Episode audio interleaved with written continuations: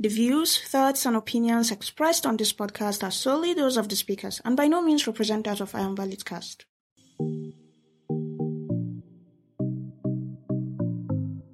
Hello story lovers, welcome to the Shorttales Club, a place where I and my friends really think and discuss short stories that we find fun and interesting. Please note that this is a spoiler-filled show, as we cannot be held accountable for our frenzied excitement. Seriously, we really can't help ourselves. Other than that, enjoy the show.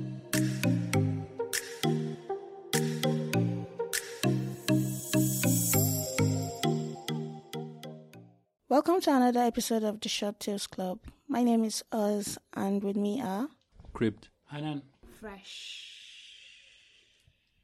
Okay, Fresh is doing it again, you know, showing us how fresh she really is. Our tale for today is one that is quite interesting. I don't want to use any more adjectives to describe it, so I don't give anything away. I'm going to try and hold on to the suspense for as long as I can for those who have not read this story. It is a story titled The Man from Kawo. It is written by Blessing Aliyu Tarfa.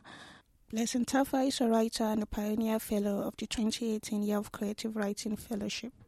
She is also an educationist with an interest in researching education continuity in emergency situations. Tarfa is a shaper with the Abuja Global Shapers Community of the World Economic Forum. Blessing's passion lies in education and children's literature. In 2020, she won the Wakini Kuria Children's Prize for Literature.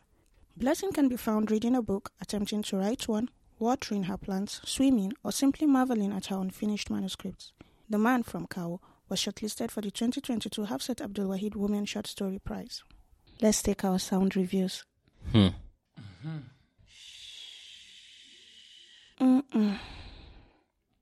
you have it, our sound reviews.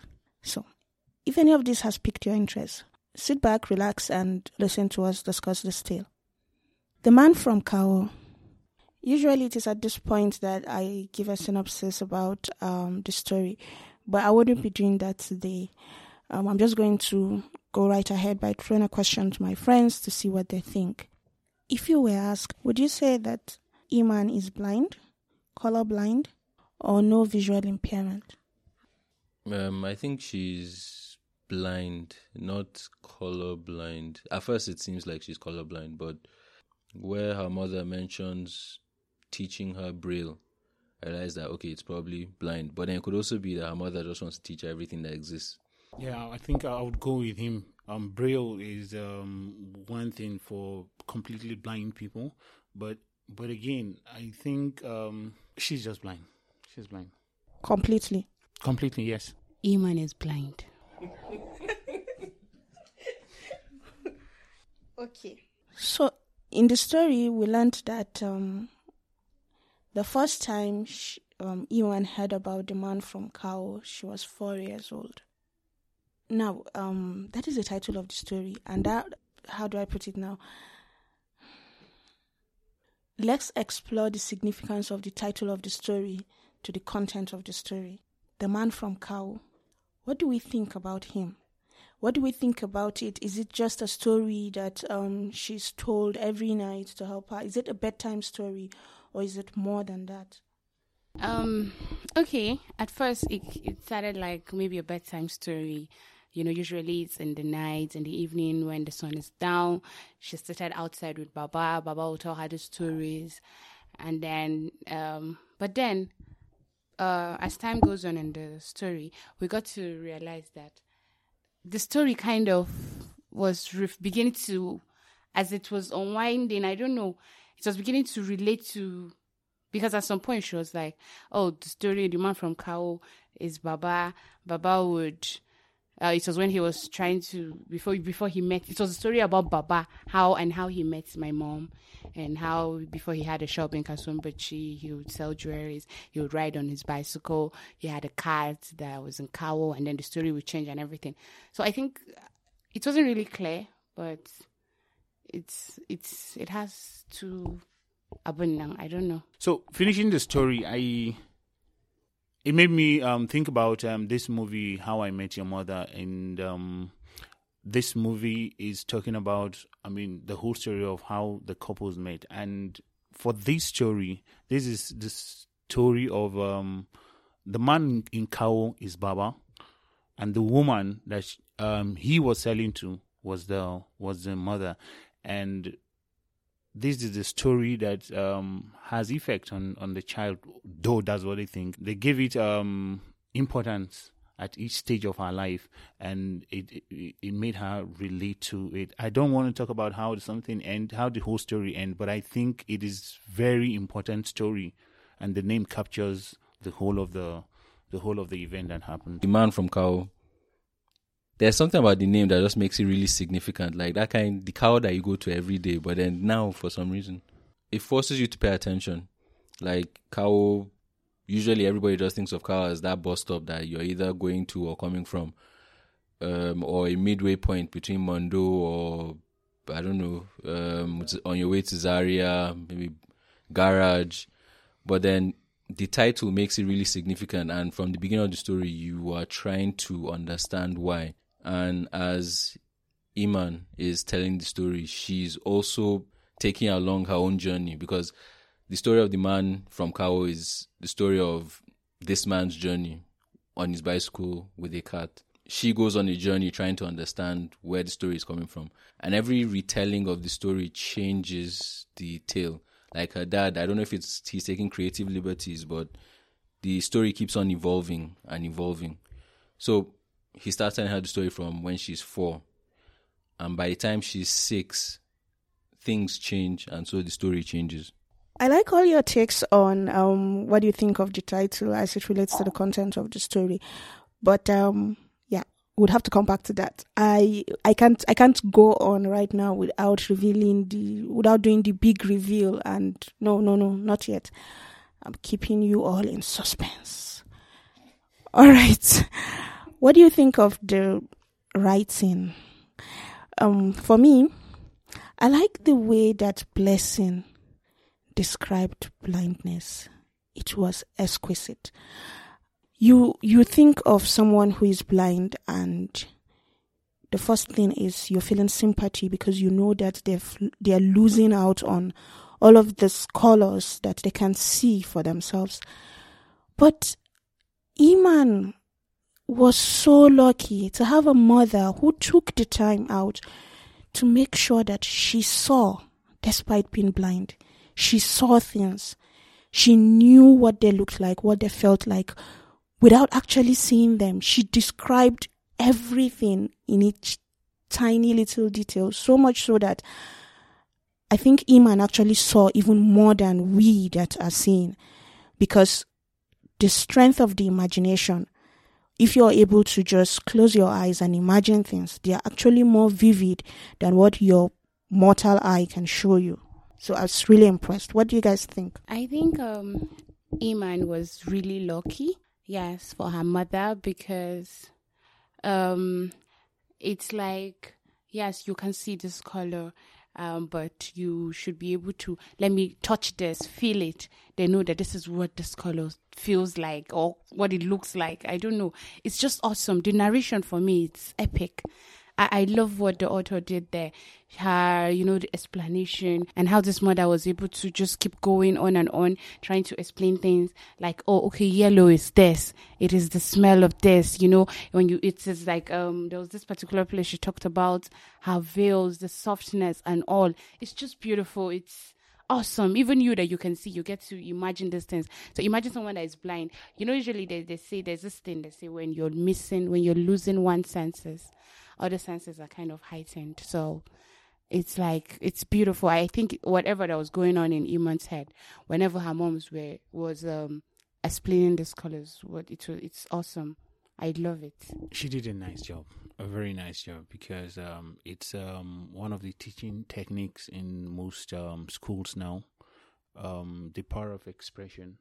Blindfold a child, give an object, feel it, taste it, and write about it.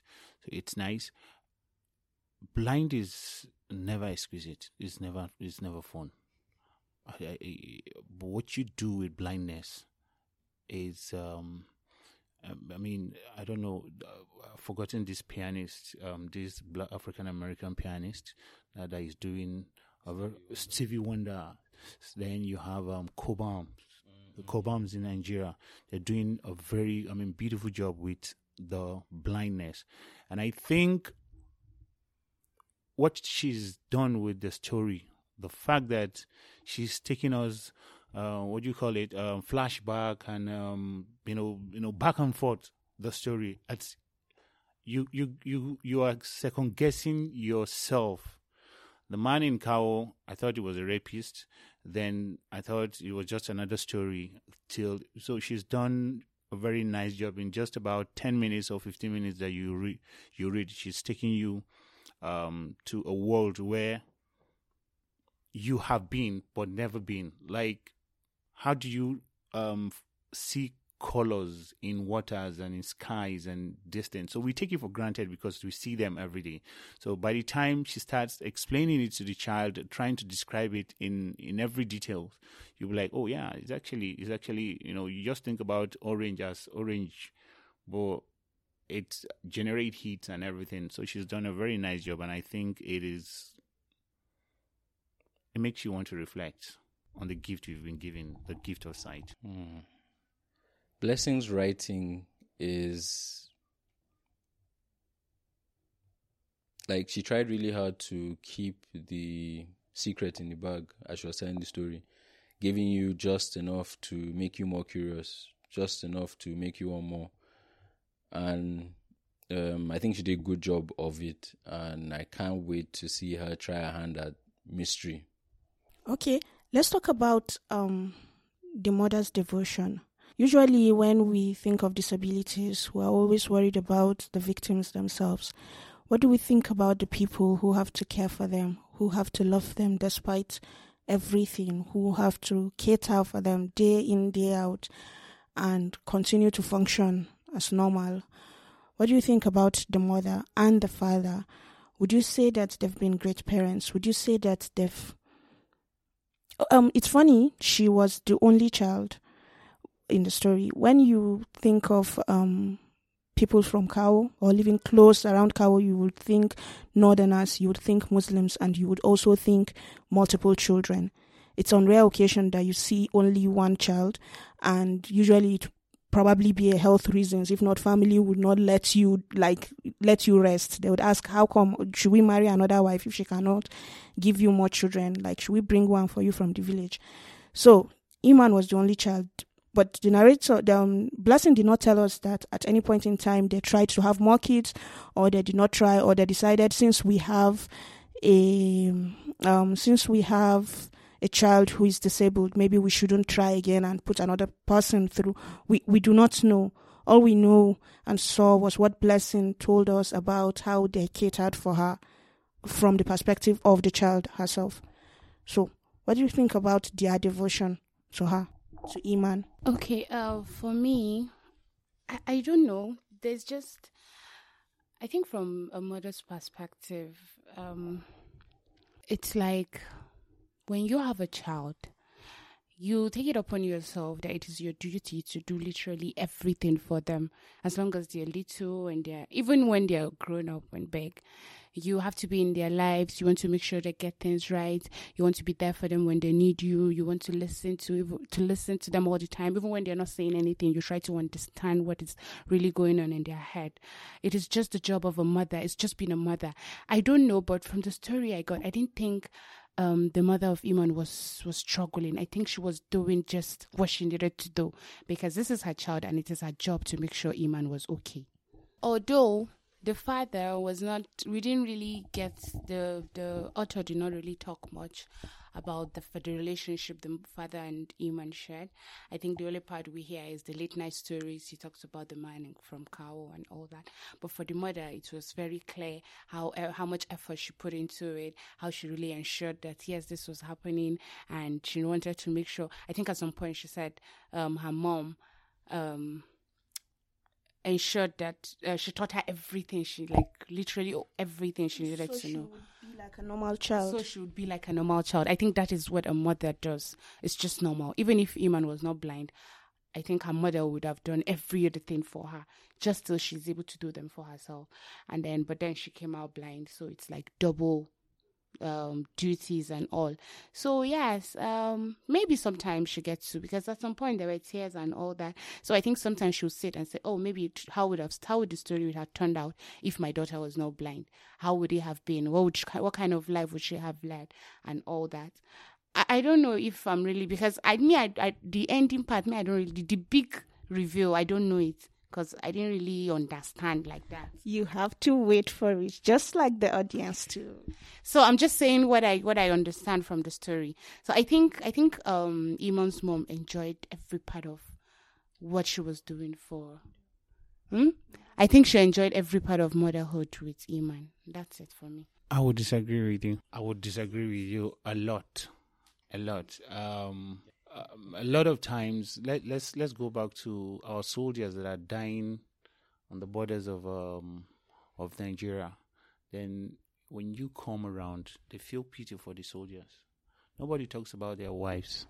Nobody talks about their children. Let's talk about the soldiers that are injured and they are they're incapacitated, and the wives have to take care of them. So people come around and we're like, oh, this soldier. But nobody talk about those who actually take care of them. Now, there are issues of divorce that people would go, but we're talking about your own child. And this is Kawo. We should check out the setting. This is Kawo. It is not some kind of, how do I put it? Some kind of jarring setting that, the gates are locked, everybody's child is... All the children are outside playing. They can see, they can touch, they can. Then you have to teach your child in colors. It is never. Maybe the author didn't want us to, delve into her emotional, emotional state, yes, that much. But every time, she has to teach this child in colors, trying to go its pain. I'm not saying she doesn't enjoy it. She would enjoy it, but then it's pain all through. It is pain. And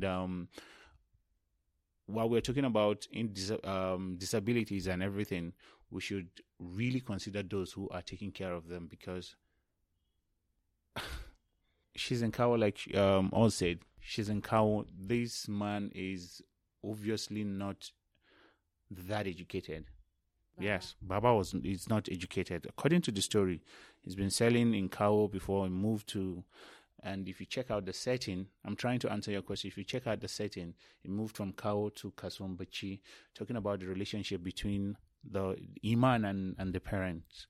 The setting is the man goes to Kasuwan Bachi. We all know how Kasuwan Bachi is. Go in the morning, come back in the evening. So the little time he has, which is the evening, is what he spends with Eman, and it's never enough, which is being controlled by the mom. And the mom who has to stay all day, probably being a housewife. And this is funny. This is funny because, I could, just like you said, Hausa people, Muslim people, Northern people, Kawo people would have, 12 children. 13 children roaming in the street. Yet these are parents that are just here, going from one therapist to another.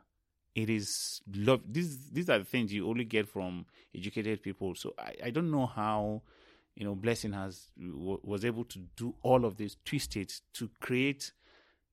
And this is not fiction.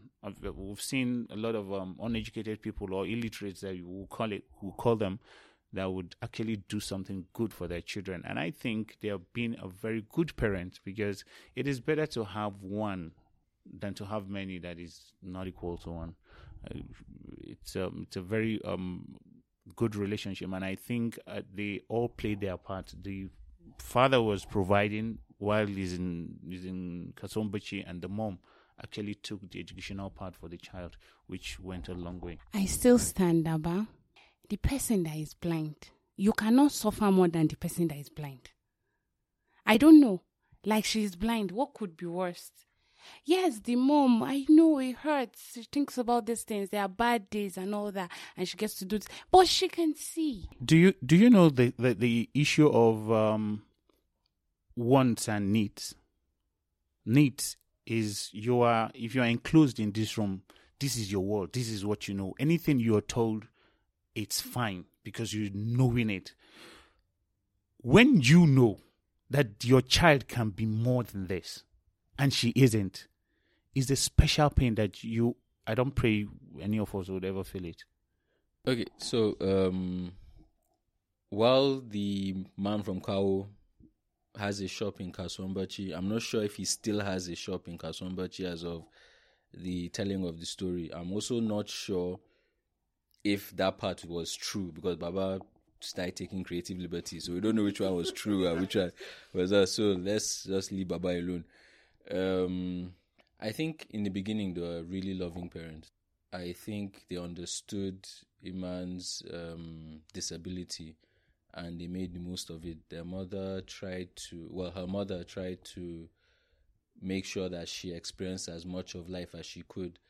And even though Blessing doesn't say it, you kind of get the feeling like the mother chose to stay and homeschool her daughter instead of sending her to a school where she would probably be bullied and stigmatized because of her blindness.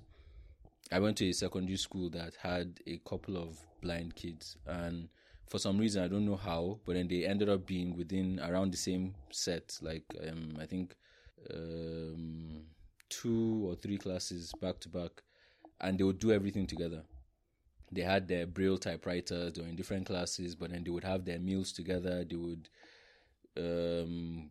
go for prep together, and I think the reason why they did was because nobody could understand where they're coming from, their experiences, their lives, and maybe to an extent they felt that anybody that would try to sympathize with them is pitying them, and they don't want pity. They were very proud, they were comfortable in who they were. Funny enough, you should mention Cobhams because he was one of them. So I think the parents really tried to, especially her mother, really tried to give Eman a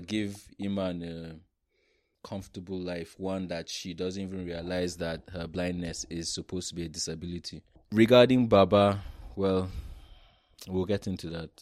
I don't like the suspense. It's as if you two know something that I don't know. That we don't know. Tell us. Not yet. Okay, but I'm going to start revealing it small now. From the story, we want to understand that Eman was born blind. She had never seen colors, except for how it was explained to her by her mom.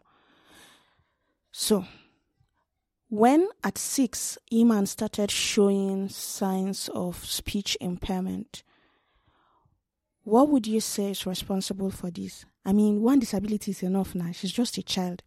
Why is another one joining it? So when I was reading this story, even before I got to the end, the moment I saw that, I had to pause to go and do research on kids suddenly developing speech impairment. And there are several reasons why this would take place. And that is what the doctor, the speech therapist, talked about. Dr. Louisa. Dr. Louisa said that usually something of this nature wouldn't just happen. The child must have suffered from one thing or another. And Mama did something curious after that. So you just, you discover your child has developed a problem, more problems than she already has. You take her to a speech therapist to fix her. And then the person is advising you, let's try and find out the cause of this thing, because knowing the cause would also provide a solution. And you decide never to go back there. Why do you think that is?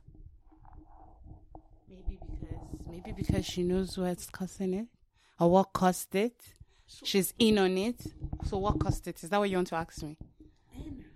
I don't know. Okay, another thing, but to answer that question, I don't know what you're talking about, but to answer that exact question,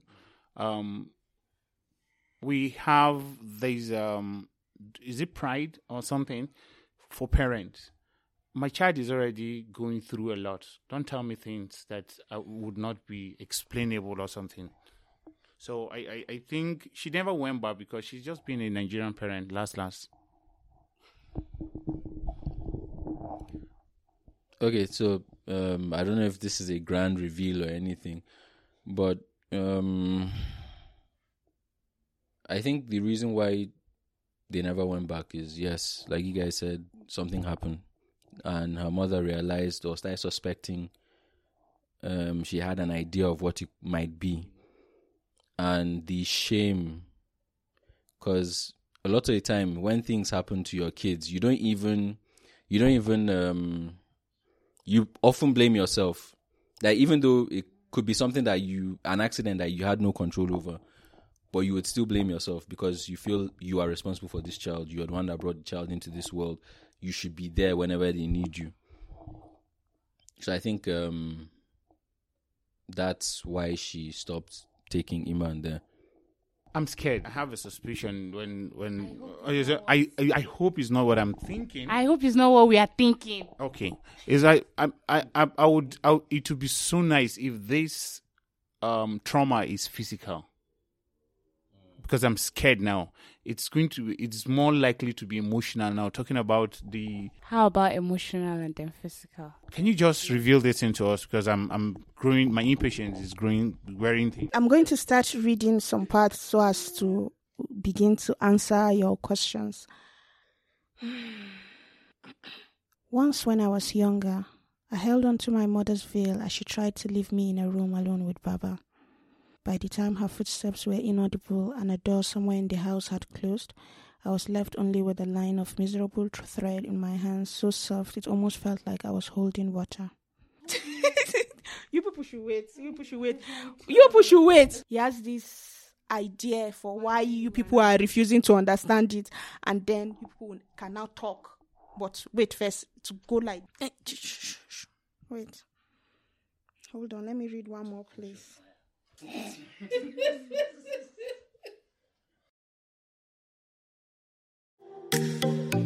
Ayamba Litcast provides a platform for artists to showcase their talents. Whether you are a writer, poet, painter, dancer, singer, etc., visit www.ayambalitcast.com and create your artist profile. This will allow members of our community to find and engage with you. But that's not all. Ayamba Litcast also has a growing catalogue of podcasts ranging from lifestyle and poetry to manga and novels. So join our family, get discovered, and enjoy more podcasts.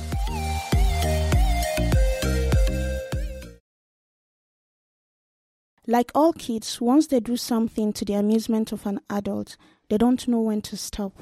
Aren't men the same way too? Constantly repeating their actions only for their amusement. Look at Baba, always telling me about the man from Kawo.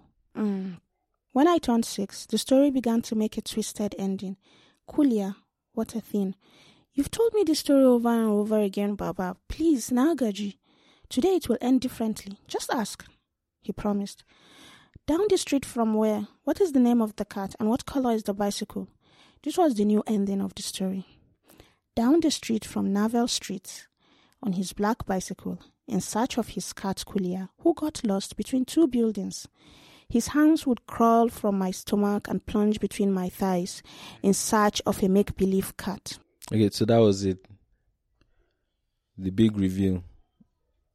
Baba is a pedophile, or at least somewhere on the fringes. At some point in the story, when she's talking to Dr. Halim, you get the impression that she's maybe 16 years or older.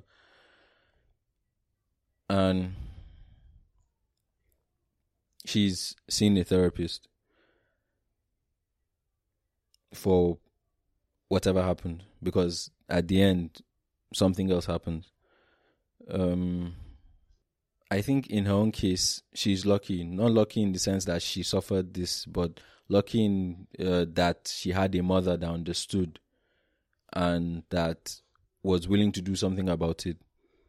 I have known people that were molested as kids, and if it was a guy, they would use it to brag, because it meant that he was sexually active before the rest of us.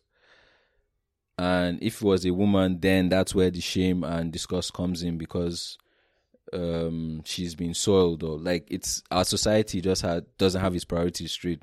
Now, the fact that Iman had a mother that, once she had the evidence, the proof, she did something about it, shows that, okay, things aren't lost.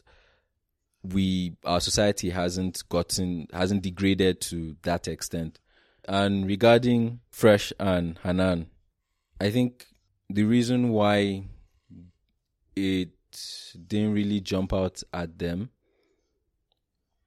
is, I think it was like this subconscious mental block. Like it's such a horrible act that they were not willing to consider it. They were willing to consider any other possibility, but not that.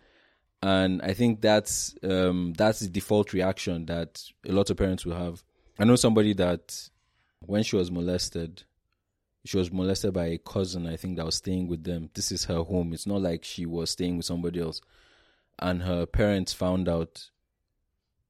All they did was send her away to go and stay with her aunt, and then she lived with them for some years, while that same cousin lived with her parents. But I've seen a change as well. A lot of parents now, new parents, young parents, are almost the exact opposite. They would probably kill if it was their child that was in that situation. So, like I said, I think our society is getting better with regard to pedophilia and things like that. Sexual violence at home. So, for Hanan and Fresh, considering they are parents and they have a daughter, and for them it's more personal than somebody like me that doesn't. It's a possibility that you would never want to imagine, so you would try to wash over it or ignore it or pretend or tweak it. Just maybe those words didn't mean exactly what they meant. Maybe she actually meant something else. The sweet baba that tells bedtime stories. Oh, Allah. Yes. No, I refuse to agree. Like, I couldn't have thought about it. Yes, I knew something terrible happened, and I wasn't thinking the mother died like Hanan was thinking. I thought there was some horrible man from Kawo that was probably doing something, and it's not Baba. It's not Baba. It can't be. Like, Baba is in Kawo now. Baba owns a bicycle. Baba, you know this bicycle that they used to put your ring and go and sell? Okay. Yes, big reveal. That one is there. Then you kept saying, you said something about her mom. She was lucky to have a mother. I don't know. Right now, I'm trying to connect all the dots and everything. But I think at some point, the first part you read, you said she was terrified when Mama would leave her in a room. Okay, yes. She didn't know it was happening then. That she would leave them and then go out and then it will happen. Oh, my God. It's bad. No. It should not happen to any child. I don't have anything to say. I don't know if this was Blessing's way of trying to add retribution, but in my opinion, when Mama got her evidence, she killed him. And her description, the way she taught Eman to understand color, Eman, as young as she was, with never seeing colors before, she could tell that if she could see, it would be red. She could smell what smelled, in her opinion, was blood. And I feel this probably happened a long time ago, like maybe close to when she was 6, maybe 10 or something. And I think at least 5 years have passed between when he died and when she's talking. And I think at least 5 years have passed between when Mama found her or got her evidence. And that's why the title is significant, The Man from Kawo. Baba is the man from Kawo. But then also in the telling of the story, his atrocious act, he also used the story to describe it as he was committing the act. Even when she was telling the psychologist, in the manner she told the story, it also felt like she was... It's just like a retelling, The Man from Kawo. Like it's symbolic.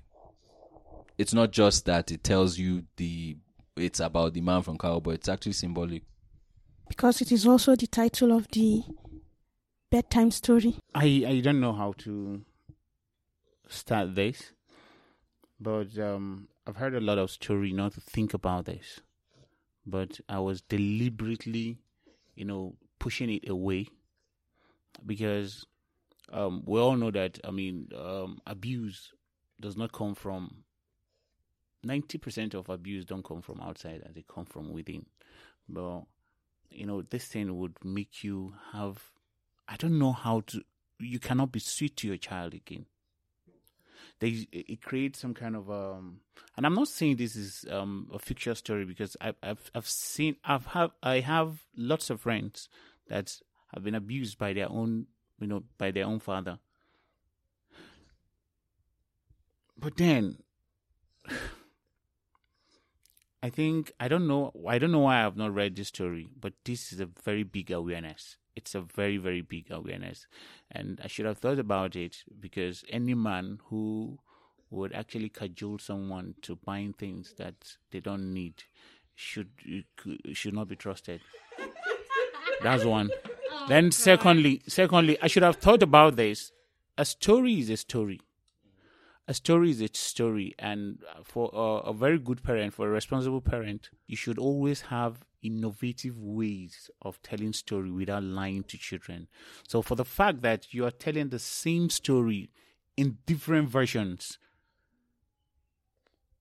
I don't support jungle justice, but I can't even blame Mama.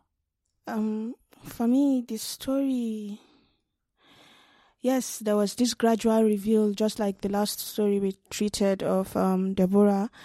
It just keeps coming in bits and pieces until at the end it makes absolute sense. I feel for Mama because for her, I don't think that it was the same thing that Fresh and Hanan are feeling, that I am sure she felt. First, it was the incredulity. She couldn't believe it. She didn't want to believe it. So for a long time, she kept pushing it away. And that is why when the Dr. Louisa, the speech therapist, tried to shed light on it, she just, this is not me. It's not my my daughter. It's not my husband. This is not my story. One issue is enough. Let me just take my problem and go and continue fixing it as I've always done. And then there was this point where I think it's very sad, because for the first time we saw Mama not as this angelic, kind, gentle woman, but somebody who is beginning to break under the pressure. She said, the first time Mama taught me the parts of my body, she sang it in a song: my head, my shoulders, my knees, and then my toes. She taught me to say, I love you, from my head to my toes. I love to reach for her toes. I always used to reach for Mama. Often the song would lead her to tickle me behind my ears and my knees, drawing fits of laughter out of my belly until we fell into each other, tangled in the yellow silkiness of her veils. Now listen to this. When Mama taught me the parts of my body the second time, it was done mechanically. Then my body became frigid and stoic. She held me at arm's length, poking me here and there with the blunt edge of an object. These are private parts, and these are public parts. So now, you have all the words, she seemed to say. It is your fault if you do not use them. For the first time, we see this woman not wanting to be responsible for what is happening to this child. She's asking, she's pleading, she's begging that the child does something about it, takes care of it, or at least comes out like, I'm suspecting this, but I don't want to believe it. If it's true, tell me. Can you just tell me? And then she goes on to talk about how they no longer communicate, they cannot talk, there's silence between them, but they're not sure who is keeping quiet, because who is supposed to talk? Is it the daughter that is supposed to say, boy, I know you know, because you bath me every day, so if this is happening, you know? Or is it the mother that is supposed to say, this is happening, why didn't you tell me the first time it ever did? So there's this large gulf of blame that nobody is talking about. And I think that is the saddest part of the story for me, the way that they are unable to talk about this, despite the love, despite the bond between the two of them. Okay, on a lighter note, I like that we killed Baba at the end. Oh my God. Yes, I follow Join. I love that we, I think, let me even describe it, even though, Blessing did not do justice. She didn't show us the knife. It was a very long knife. Mama took the entire day sharpening it on a grinding stone. And then when the time was right, when Baba came back, she served him dinner, toward a and kuka. And after he had finished eating it, and it was time for the bedtime stories, and she had left him and Eman in the room, then she snuck in, walked on her tiptoes, approached him from behind, and stabbed him in the neck.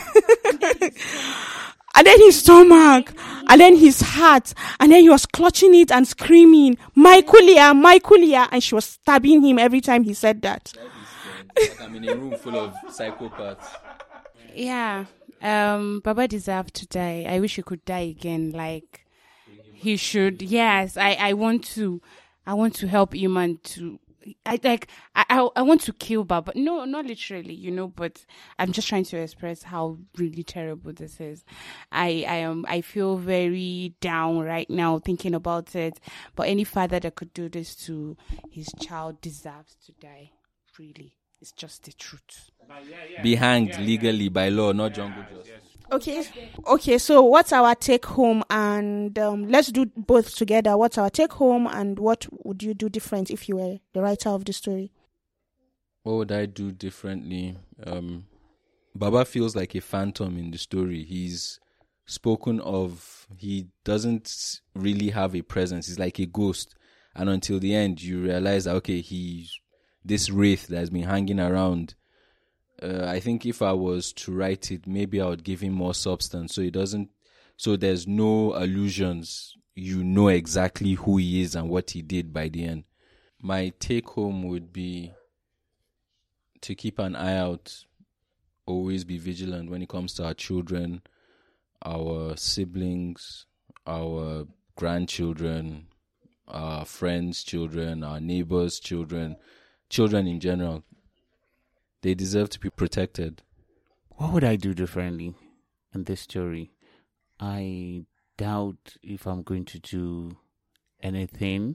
Why? Because I think the fact that he's almost hanging around the characters, around the event, almost like an abstract being.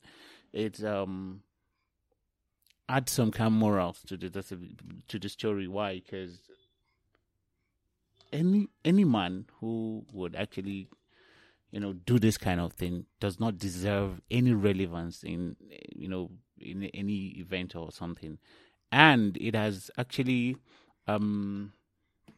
she got her audience like that, because the fact that the guy was just Baba was just an abstract character. Then the story had no specific stand at all times. It was going back and forth. So you don't want to... You would have the idea. As a person, you have the idea, but you wouldn't want to believe it. So I think she's done a very good job. And she's not trying to be Oz, so she didn't give some kind of... a mental picture of how Mama actually killed Baba also. Now, my take-home is... I'm a parent. I would beg my wife, because maybe checkmate me sometimes. There are some. The last time we were talking about, when is it not okay for you to kiss your child in the lips again? This, the perversity in the world now cannot even be overemphasized. So there should be some kind of ground rules and everything, things that you should know. There should be a stage where it's so nice to actually, beat children. But when it comes to the opposite sex, there should be that point where that child should not be wearing bomb shorts. Serious. I'm coming. Wait, let me. But I'm happy we are here. I have a problem. Trying to westernize our own culture. There are cultures that they peck on the lips, but yes, the Arabian culture and some of these are not American, but that's a culture. But you should also go there. and find out that they are the ones sleeping with animals, sleeping with men now. It's a fact. You could look it up on Google. Now, we're Africans. We kneel down and greet our fathers. We don't kiss. We pat on the back. We pat on the head. We say, big head. Then that's love for us. We should stick to... It's not mediocrity. It worked for our grandfather. That's toxicity. They were like, hey, big head, well done. Oh. That's love. And we should stick to it, because this idea of it was cousins, then uncles, then now fathers, and it is not even fiction. This is what is going on. Please, we should check. I should be able to check why are you touching my son's pennies? What are you looking for? If I have... Tell me, then when the... What she's looking for, so that you help her look for it. Yes, yes. So when you know... Yes, no, when you know that somebody's... Husband to the wife. Yes, husband, when it's a male child. When it's a female child and she has something in her private... Take it to the mother. Stop. No, don't. Don't search, please. Don't look for Kuluwa. Don't Kuluwa it. All right. Okay, I think Blessing did an incredible job with the story.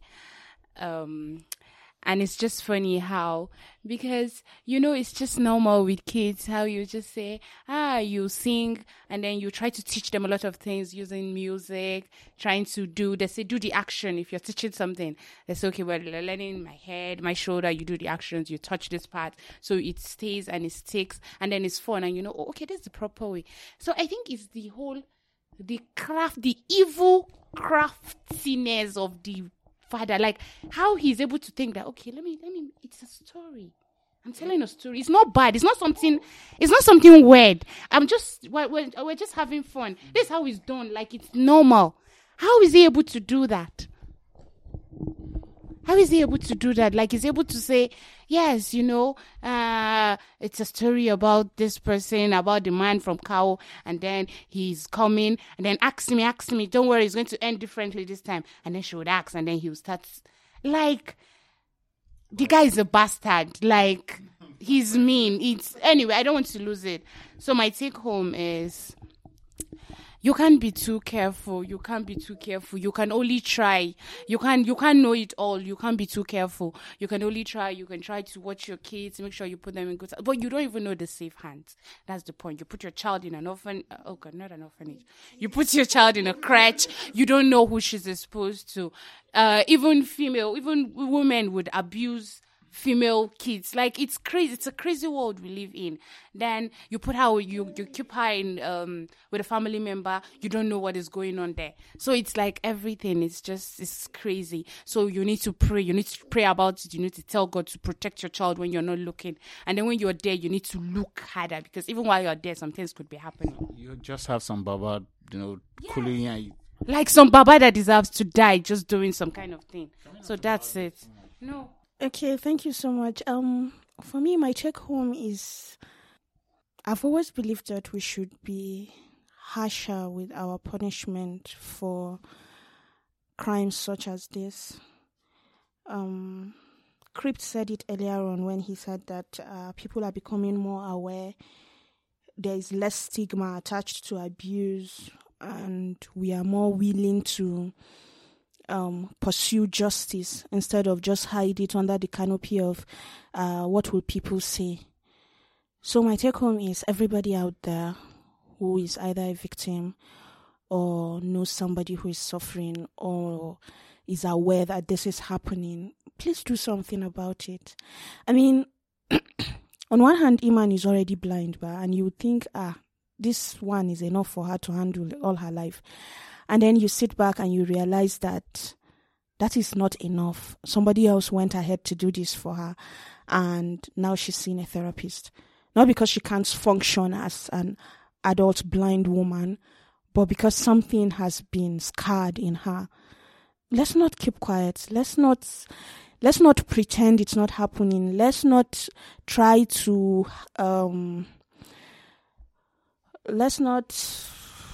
Let's not trivialize it.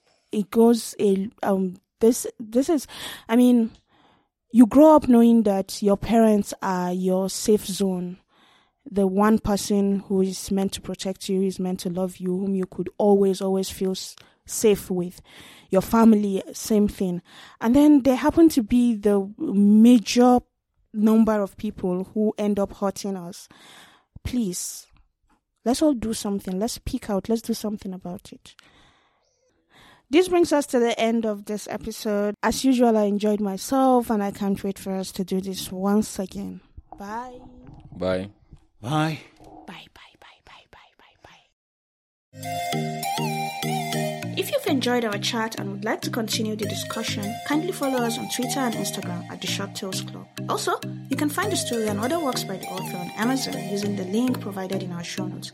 Doing so would greatly help the podcast grow. Thanks in advance and see you next time.